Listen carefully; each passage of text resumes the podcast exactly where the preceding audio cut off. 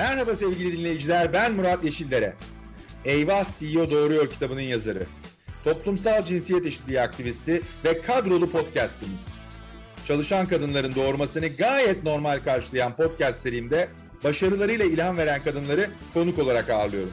Şimdi sıkı durun. Türkiye'nin ilk %100 cinsiyet eşitliği garantili podcastinin bu haftaki konuğu Serpil Yılmaz. Akbank'ın katkılarıyla hazırlanan Eyvah CEO Doğruyor podcast kanalına hoş geldiniz Serpil Hanım. Hoş bulduk, merhabalar. Ee, ekonomi gazeteciliğinin doğayan ismi e, demek istiyorum. Bize büyük mutluluk verdiniz davetimizi kabul edip e, podcastimize geldiğiniz için. Teşekkür ediyorum. Ee, hani diyorlar ya kitabın ortasından e, bazen sormak. E, ben öyle bir soruyla başlamak istiyorum. Çünkü ben bu toplumsal cinsiyet eşitliği konusunu konuştuğumda e, zaman zaman şöyle eleştiriler alıyorum. Ya işte ekonomide şöyle sıkıntı var, siyasette bu var, memleket elden gidiyor. Sen nelerle uğraşıyorsun diye. Hep ee, kadın konusu zaten ikinci öneme sahip oluyor ama alanlar onu söylemiyor. Yani sokak onu söylemiyor. E, ben de aynı şekilde düşünüyorum. Birazcık onu bize anlatır mısınız? Neden aslında bu konu merkezde olması gereken ve bunu aslında çözemezsek diğerlerini de çözme şansımızı azaltan bir konu? Ha, çok isabetli bir soru e, açıkçası Murat Bey. Çünkü e, bu kadın e, çevresinin son yıllarda önemli üstünde durdukları konu şu ki e, toplumsal cinsiyet eşitliğini ana akımlaştıramazsak e, önümüzdeki kalkınma ve demokrasi adına söyleyeceğimiz her şey eksik kalıyor. Yani e, bunu bütün politikaların içerisine koyup e, bütün toplumsal rollerin içerisine koyup ana akımlaştırmadan bu işin içinden çıkılamayacak. Fakat e, yani gerek kültürel farklılıklar, gerekse kadın çevresinin odaklandığı konular açısından bakarsan bunu anlatımında bazı güçlükler yaşandığı da açık. Yani e, toplumla kadın çevresinin söylem olarak birbiriyle örtüştüğü e, bir platform yakalamak çok kolay olmuyor. Yani mesela buna çok basit bir şey söyleyeceğim. E, 2019 Ekim'i falandı galiba.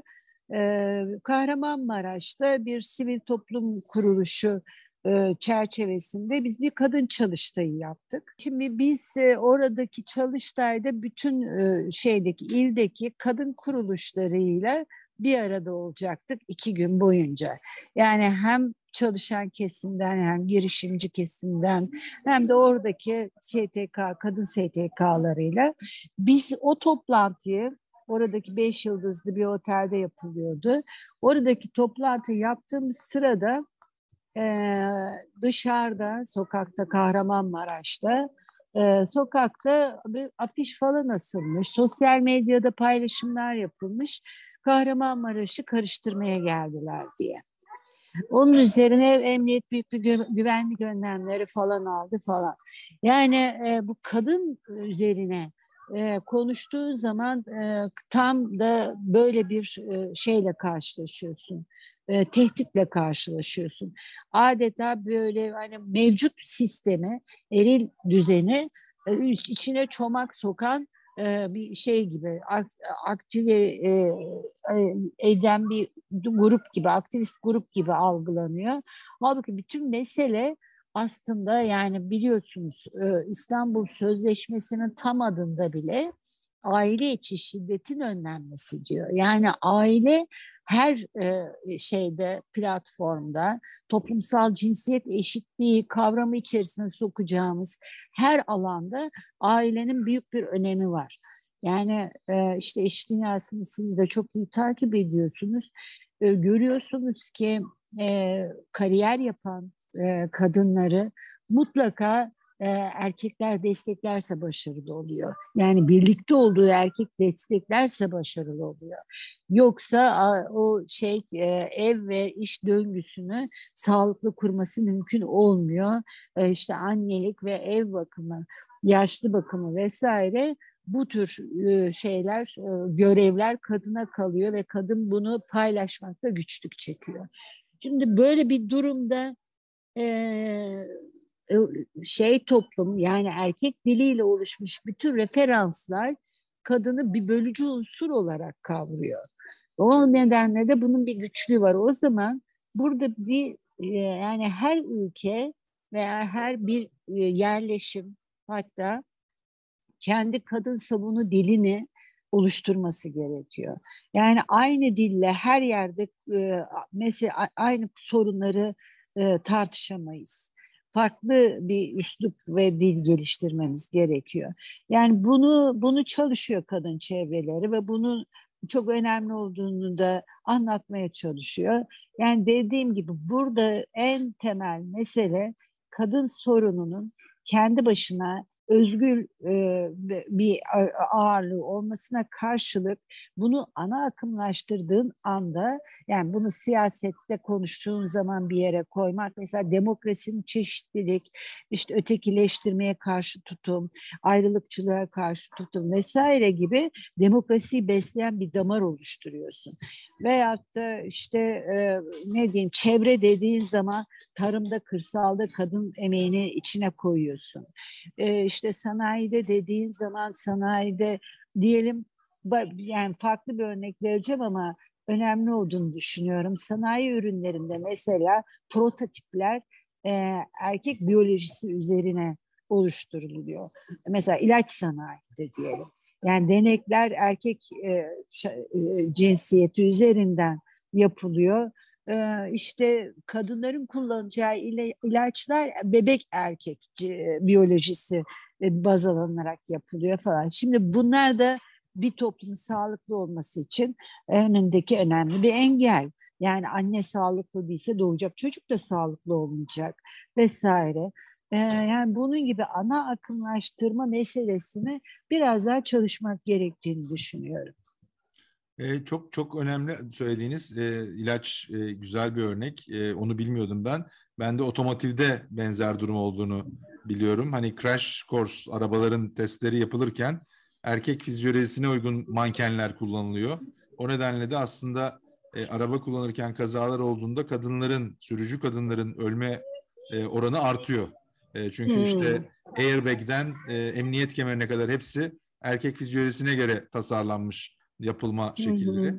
Dolayısıyla bu, bu söylediğiniz çok çok önemli. Bir de tabii başka bir şey var. Arada satır arasında söylediğiniz. Ben onu da çok önemsiyorum e, dünya artık problemler o kadar renklenmeye, çeşitlenmeye ve bizim bilmediğimiz yerden gelmeye başladı evet, ki evet. E, buna cevap verecek olan e, organizasyonların veya e, yönetim e, yaklaşımlarının da benzer çeşitlilik göstermesi önemli.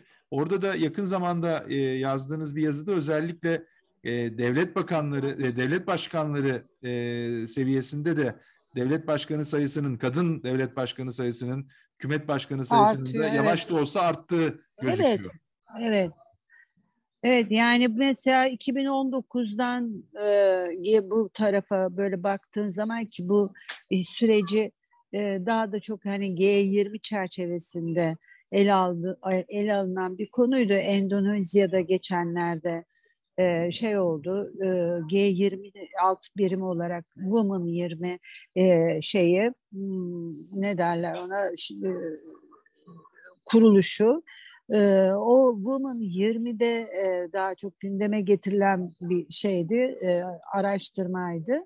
Orada da işte sayı 26'ya çıkmış on yani çok da tabii 140 ülke diye bakarsan tabii çok bebek bir durum ama hani hiç yok durumundan doğru geldiğinde önemli bir şey tabii. Önemli bir e, durum. E, mesela ben orada Hindistan'ı önemsedim açıkçası. Yani Hindistan çok önemli bir örnek olduğunu düşünüyorum. Çünkü çok kültürlülüğün yaşandığı bir ülke. Yani hem dinsel açıdan hem etnik e, ayrılıklar vesaire o oradaki kabullerin toplumsal olarak iç, içselleştirilmesi ve buna aşina bir toplum olması, o çeşitliliğe aşina bir toplum olması. Mesela o da hem kadın hem de cum yani hem başbakan hem cumhurbaşkanı düzeyinde kadın seçtiler. Yani bu kadar yani şey e, geleneksel bir toplum malum Hindistan gelenekleriyle çok bağımlılıkları olan bir toplum ama o geleneklerini toplumsal çeşitlilik üzerinde bina edebiliyor. Burada biraz mesela Japonya'daki o kadın e, şeyinin güçlenmesini daha zayıf görüyoruz. Mesela Amerika'da da daha zayıf. Yani böyle emperyalizmin daha vahşi geliştiği ülkelerde e, mesela kadın egemenliğini daha zayıf buluyoruz. Ama e, böyle mücadele eden demokratik hak ve özgürlükler alanlarında genişleme çabası olan toplumlardan böyle yani şey kayaların arasından yeşeren çiçekler gibi mesele ortaya çıkıyor. Hindistan örneği e, güzel bir örnek. Birkaç hafta önce e, Pegasus'un e, yeni CEO'sunu ağırladık. O da ilk kez havacılık sektöründe bir kadın CEO Güliz Hanım. Onunla sohbet ederken dünyada kadın pilotların sayısı yüzde beş civarında. Hindistan'da yüzde yirmi bu oran. Oh, yani çok yüksekmiş. Evet. Oh. Yani çok çok çarpıcı. Demek yani hiçbir şey böyle çok tesadüf değil e, bahsettiğiniz ha. anlamda. E, Çok güzel bir örnek. Evet, o da o da aklıma geldi benim. E, peki e, biraz önce biraz ucundan e, İstanbul Sözleşmesi'ne e, bahsettiniz ama yaramıza yani, dokundum diyorsun yani. Evet. Yani sadece İstanbul Sözleşmesi diyeyim, gerisini siz doldurun. Ne evet, evet, evet, evet, evet. Ya işte o, orada işte umut veren şöyle bir durum var.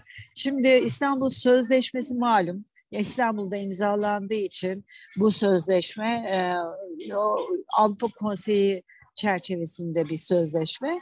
E, bu İstanbul'da imzalandığı için adını İstanbul Sözleşmesi dedi. Şimdi Sayın Cumhurbaşkanı'nın imzasıyla biz bu sözleşmeden çıktık.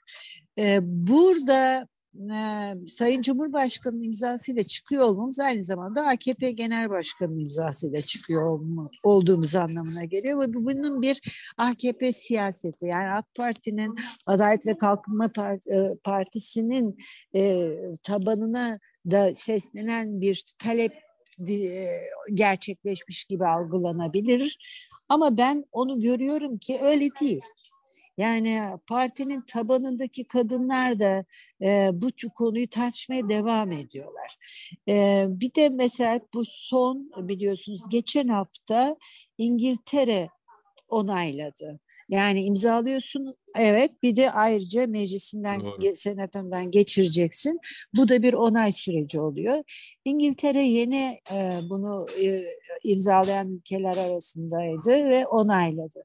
Ama onaylarken bir başka bir şey yaptı. Çekince koydu. Yani orada mesela göçmen kadınlarla ilgili meseleye bir çekince koydu. Şimdi de bu ne demek oluyor? Bir ışık aslında. Yani sen kendi meclisinde bütünüyle bu maddelerin hepsini olduğu gibi şablon olarak kabul etmeyebilirsin. Kendi düzenlemelerin içerisinde bunu yani kendi toplumsal yapına uygun halde benimseyebilirsin de yani çekilmek ne demek yani? Çekilmek o kadar ağır bir şey ki.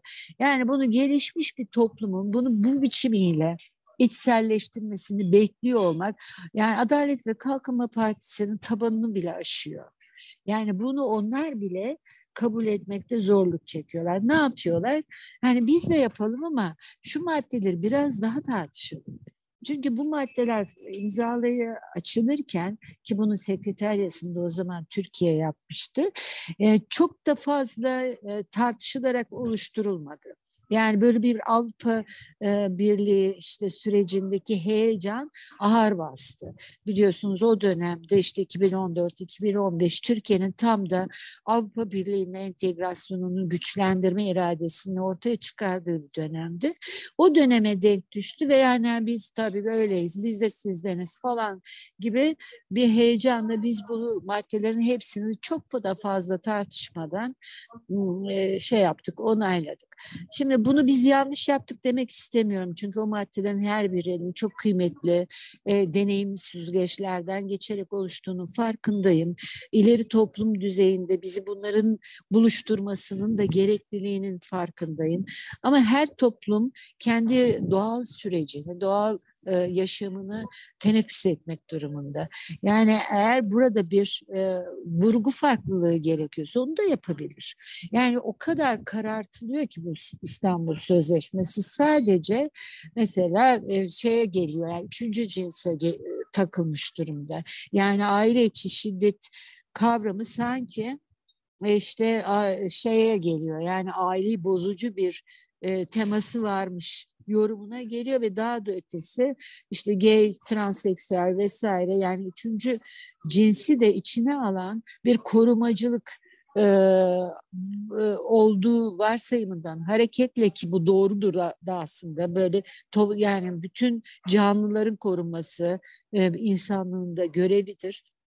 Ama bunu aşarak sanki üçüncü cinsi teşvik eden bir e, tas şeymiş, sözleşmeymiş, pro, kara propagandası daha doğrusu yürütülüyor.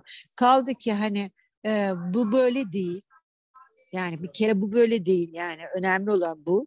Aile içi şiddet dediğin zaman ailedeki yaşayan bütün bireyleri kapsıyor. Yani buradaki çocukları kapsıyor, yaşlıları kapsıyor, kadını kapsıyor, erkeği kapsıyor. Yani bir kapsayıcılık var burada. Bu kapsayıcılığı göz ardı edip bunu sadece bir üçüncü cinsiyetin teşviki ve desteklenmesi biçiminde yorumluyor olmak sözleşmeye büyük bir haksızlık kaldık yani ileri toplumlarda zaten bütün canlıların yaşam döngüsünü savunuyor olmak bir, bir insanlık vazifesi. O onu da ayrı bir kefeye koyuyorum. Onu da ayrıca değerlendiriyorum ama sözleşmenin altını çizilmesi gereken bu toplumun e, kendi dilini oluşturması gerekiyorsa onu da oluştursun. Çok önemli bir şey söylüyorsunuz. Aslında bir de burada kritik başka bir tarafta var. Ben e, tartışmalar e, içinde onu da görüyorum. E, özellikle karşı çıkan kesimde e, bu sözleşmenin okunduğuyla ilgili de ciddi şüphelerim var benim. Yani 6-7 sayfalık bir metni dahi okumadan herkes birbirinin söylediğine bakarak eleştiri yapıyor ya da yorum yapıyor. Yani e, o hani birazcık sığlık da bunun parçası. Yani ideolojik boyutunu bir tarafa koyuyorum. Ama bir de hani bu metni okuyup sizin bahsettiğiniz gibi e, içinde aslında neyi e, korumaya, neyi garanti altına almak al, e, çabası içinde olduğunu aslında insanlar anlasa, geniş kesimler çok daha farklı bir noktada olabiliriz. Evet bir de tabii Murat Bey şöyle bir şey de var. Yani bu sözleşmeyi imzaladığımız zaman biz e, diğer e, kanunlara da atıflar var. Yani bu, bu sadece bir sözleşmenin ortadan kalkması değil. Aynı zamanda e, işte biliyorsunuz e, şiddetle mücadele yasası bunun peşinden geldi. Burada da önemli e, kadınların kadın cinayetlerinin, kadına yönelik şiddetin vesaire önlenmesine yönelik hukuki altyapısı oluştu. Şimdi o, o, o üstteki şemsiyeyi kaldırdığın zaman alttaki o hukuki altyapıyı da zedelemiş oluyorsun. Yani burada mesela işte şey vardı biliyorsunuz koruma e, e, kanununda bununla beraber geçti. Yani işte kadının e, şikayeti doğrultusunda e, şiddeti e, uzaklaştırma cezası. Yani şiddet e, uygulayan eşe e, e, kadından uzaklaştırma cezası. Mesela bütün bunları da zedeliyorsun. Ki kaldı ki biliyorsunuz kadın cinayetlerinde çok e, rastlanılan bir durum. E, bu koruma kararları aldırılan kadınların da e, cinayet e, kurban gittiklerini görüyoruz. Yani burada de, kamusal iradenin bunu tam benimsemiyor olması ciddi biçimde bu meselenin içselleştirme konusunda siyasi iradenin yeterli kararlılığı göstermediğini ortaya koyuyor. Yani bu şeyde mücadelede siyasi iradenin kamusal alanı yani bütün kamusal alanı işte bu Milli Eğitim Bakanlığı'ndan tutun da işte emniyete, sağlık sektörüne vesaire bütün bu kamusal alanda toplumsal cinsiyet eşitliğinin ne manaya geldiğini içselleştirmek için bir mücadele gerekiyor. Bu mücadelede ancak siyasi iradenin e, teşvikiyle, motivasyonuyla, ilhamıyla olabilecek bir şey. Biz bunu görmüyoruz. Yani şey olan, vahim olan bu. Hatta tam tersi ve uygulamalar? Mesela Milli Eğitim Bakanlığı toplumsal cinsiyet eşitliği kavramını kaldırdı. Yani e, bu bu bu ne demek ya? Bu şu demek ya kadın ve erkek toplumda farklı uygulansın istiyor. Yani farklı haklara sahip olsunlar. E, erişimle erişim erişemesinler istiyor. Yani mesela fırsat eşitliği tanımayalım istiyor. Yani bu, bu vahşi bir toplumun ön şey olabilir ancak önermeleri olabilir. Çağdaş bir toplum bunu önerebilir mi? Yani kadın ve erkek eşit midir değil midir? Bu alt düzey tartışmayı bile e, algılamayan e, bir model üzerinden toplum inşa edilemez. Evet bunu herkes algılamayabilir. Kadın erkek eşit değil işte onun çocuk doğuruyor doğurmuyor falan. Fiziki özelliklerinden, biyolojik özelliklerinden yola çıkarak bu eşitlik kavramının dile getirildiğini zanneden e, bir kesim olabilir. E, ve bunu bu, bu kesme işte bunun aslında bir toplumsal roller üzerinden eşitlik talep edildiğini ifade ediyor olmayı anlatmak diğer e, insanların görevi yani bu eğitimcilerin vesairenin görevi. Ama iktidar böyle düşünebilir mi? Yani Allah herkese eşit yaratmamış penceresinden bakabilir miyiz yani? Bunu böyle bakamayız. Niye bakamayız? Çünkü e, biliyorsunuz yani üretim e, platformunda baktığı zaman zaten kadının devreye girdiği zaman verimlilik artıyor, işte toplumların gelişme hızına katkısı oluyor. Bunu rakamsal karşılıkları bile araştırmalarda ortaya kondu. Bilinen bir gerçek. Yani bilimsel hayat bize bunu aksini söylerken toplumsal cinsiyet eşitliğinin bir toplumun kalkınması, gelişmesi, özgürleşmesi. Mesela özgürlük kavramı e, herhalde bugünkü kadar önemli olmadı şu şey e, ne derler pandemi dönemi özgürlüğün bizim hayatımızda ne kadar önemli bir yer aldığını herhalde kafamıza dank dank falan e, şey yaptı yani nakşetti. Özgürlük olmadan hiçbir alanda gelişmeyi sağlayabilmek mümkün değil. Yani sanattan bilime kadar. O özgürlük alanı ne demek? E, fırsatlara erişim de eşitlik sağlamak demek. Yani işte eğitim sistemi, en baş en başı buradan başlıyor. Yani eğitim sisteminden başlıyor. E işte eğitim sisteminde eğer kız çocukları eğitime daha az erişebiliyorsa orada modern bir toplum inşa ediyor olma idealinden uzaklaşıyorsun demek. Çok doğru. Aslında dediğiniz gibi hani o e, cinsiyet eşitliği tartışması bu fırsat ve hak eşitliği konusundaki tartışmaya e, ya da paylaşıma dönüşse çok farklı yol alma imkanı olacak. Ee, biraz evvel iş dünyasına da ucundan biraz e, dokunduk. İş dünyası da bu anlamda e, özellikle işte camdan tavan, camdan duvar e, kavramlarının evet. e, ve bu anlamda da onların getirdiği kısıtlamaların e, etkileriyle e, maalesef olumsuz anlamda e, etkileniyor. Bilinçsiz ön yargılar ciddi belirleyici oluyor. E, o çerçevede belki bir de şeyi sormak isterim size. Medyada bu anlamda e, camdan tavan ve camdan duvarların e, olduğu iddia edilen sektörlerden bir tanesi. E, dünyaya ve Türkiye'ye böyle bir e, şeyle gözle baktığınızda siz neler e, söyleyebilirsiniz? Ha, dünya dünyaya baktığım zaman daha olumlu şey yani gelişmiş Batı dünyasında daha olumlu şeyler söylerim. Türkiye bunun en e, hani vahim örneği derim. Yani hakikaten şey açısından bakarsan toplumsal cinsiyet eşitliği kavramı üzerinden bakarsan Türk medyası dibine kadar eril bir medya.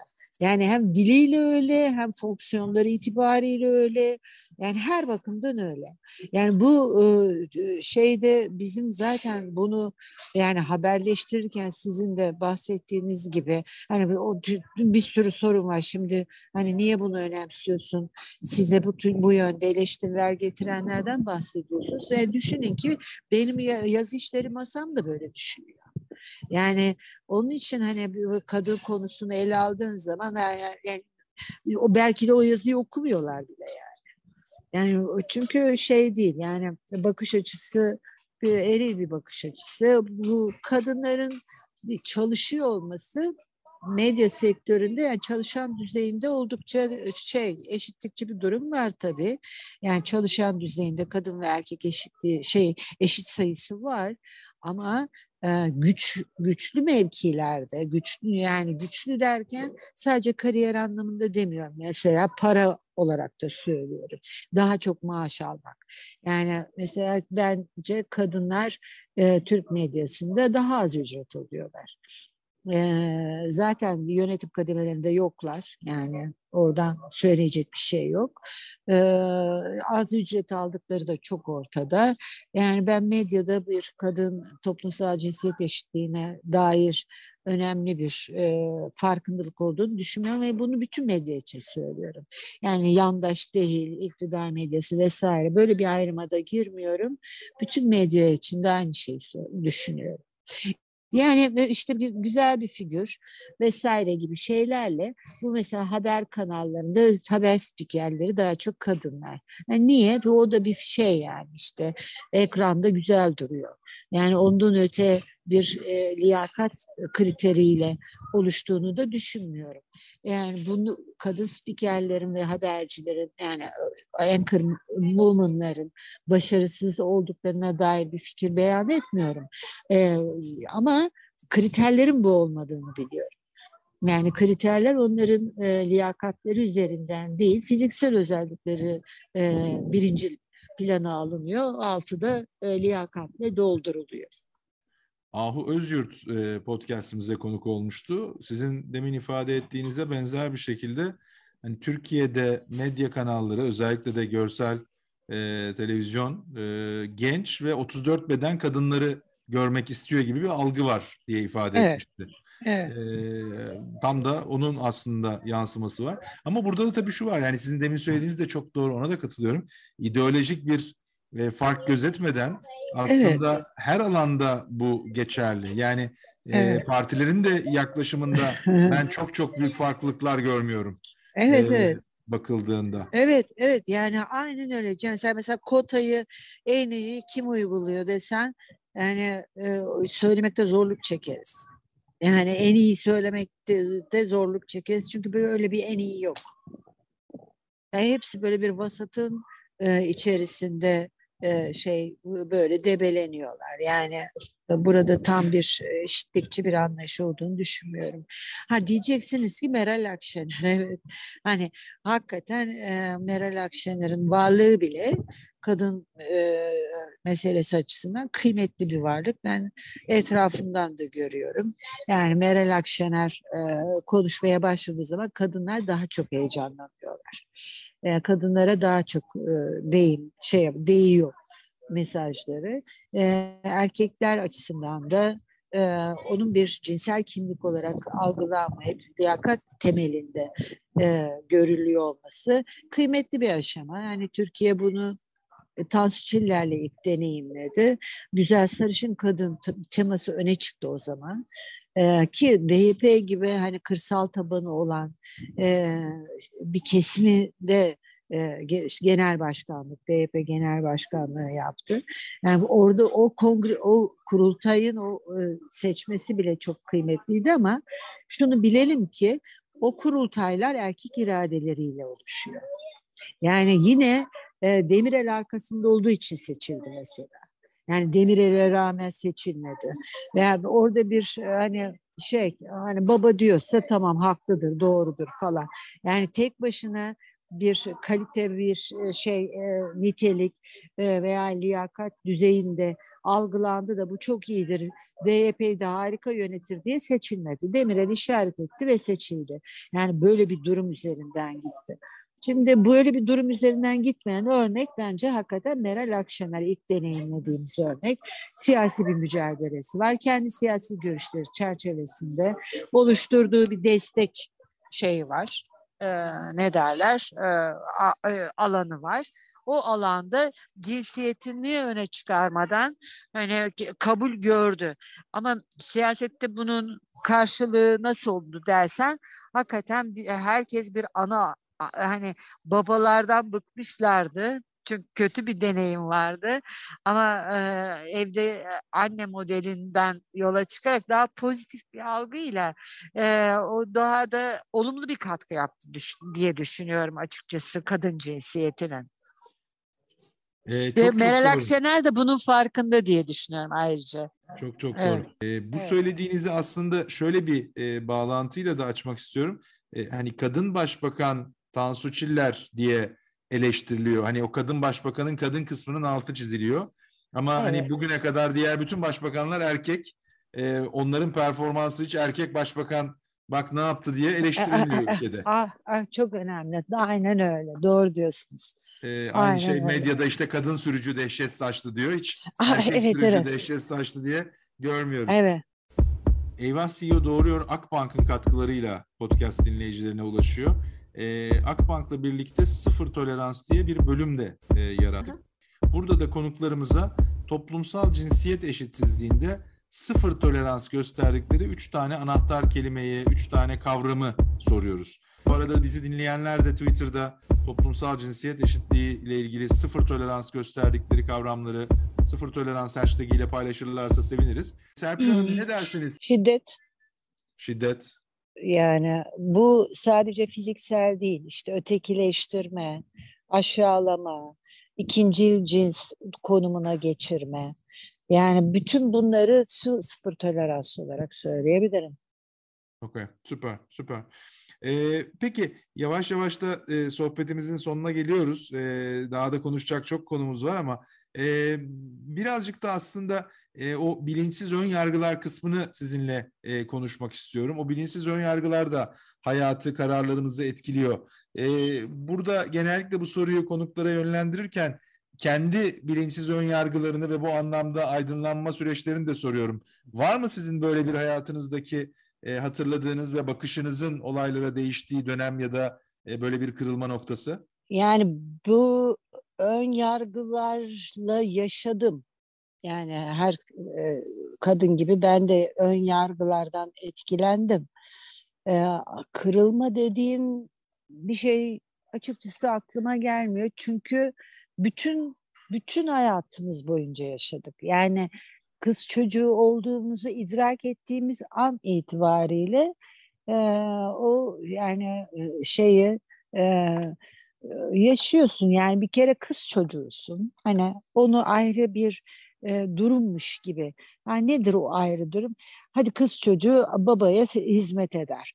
Hadi kız çocuğu bacaklarını açarak oturmaz. Hadi kız çocuğu evde hizmet şey yapar işte annesine yardımcı olur böyle hani böyle kız çocuğu işte de ne diyeyim mühendislik okumaz da bilmem ne okur işte kız çocuğu bilmem ne şey elbisesi şöyle olmalıdır. Hani kız çocuğunun üzerine giydirilen o kadar çok özgürlükleri kısıtlayıcı alan var ki farkında olmadan da bunlar bize ön yargı olarak aktarılıyor.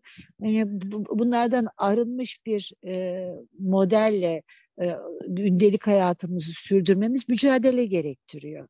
Mesela burada benim şey çok hoşuma gitmişti. Facebook'tu galiba Shirley Sertberg'in Sınırları Zorla diye bir kitabı var. Böyle evet. Learning Türkçe'ye Sınırları Zorla diye çevirdi. Türkiye'ye de gelip şey yapmıştı, bir konferans vermişti falan. Mesela onun o kitabında bahsettiği bir konu var. Diyor ki kadınlara kendinize bir koca yapın diyor.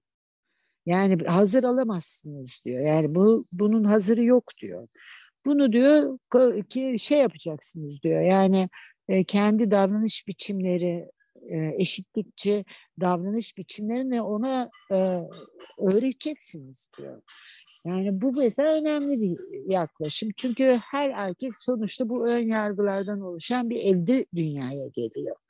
Yani bir annesinden annesinden ne görüyorsa vesaire bundan etkilenmiş bir insan olarak e, evlilik hayatına veyahut da birlikteliklere ba- bakıyor ne kadar arındığı önemli. İşte bu yanınızdayız e, şeyi var biliyorsunuz hareketi var. Bu yanınızdayız hareketi biraz hani bunu bununla mücadelede önemli bir rol üstleniyor ama şimdi mesela bu Endonezya'daki Women 20 zirvesinde e, dile getirilen kavramı ben daha üst bir şey olarak önemsedim. Together diyor mesela.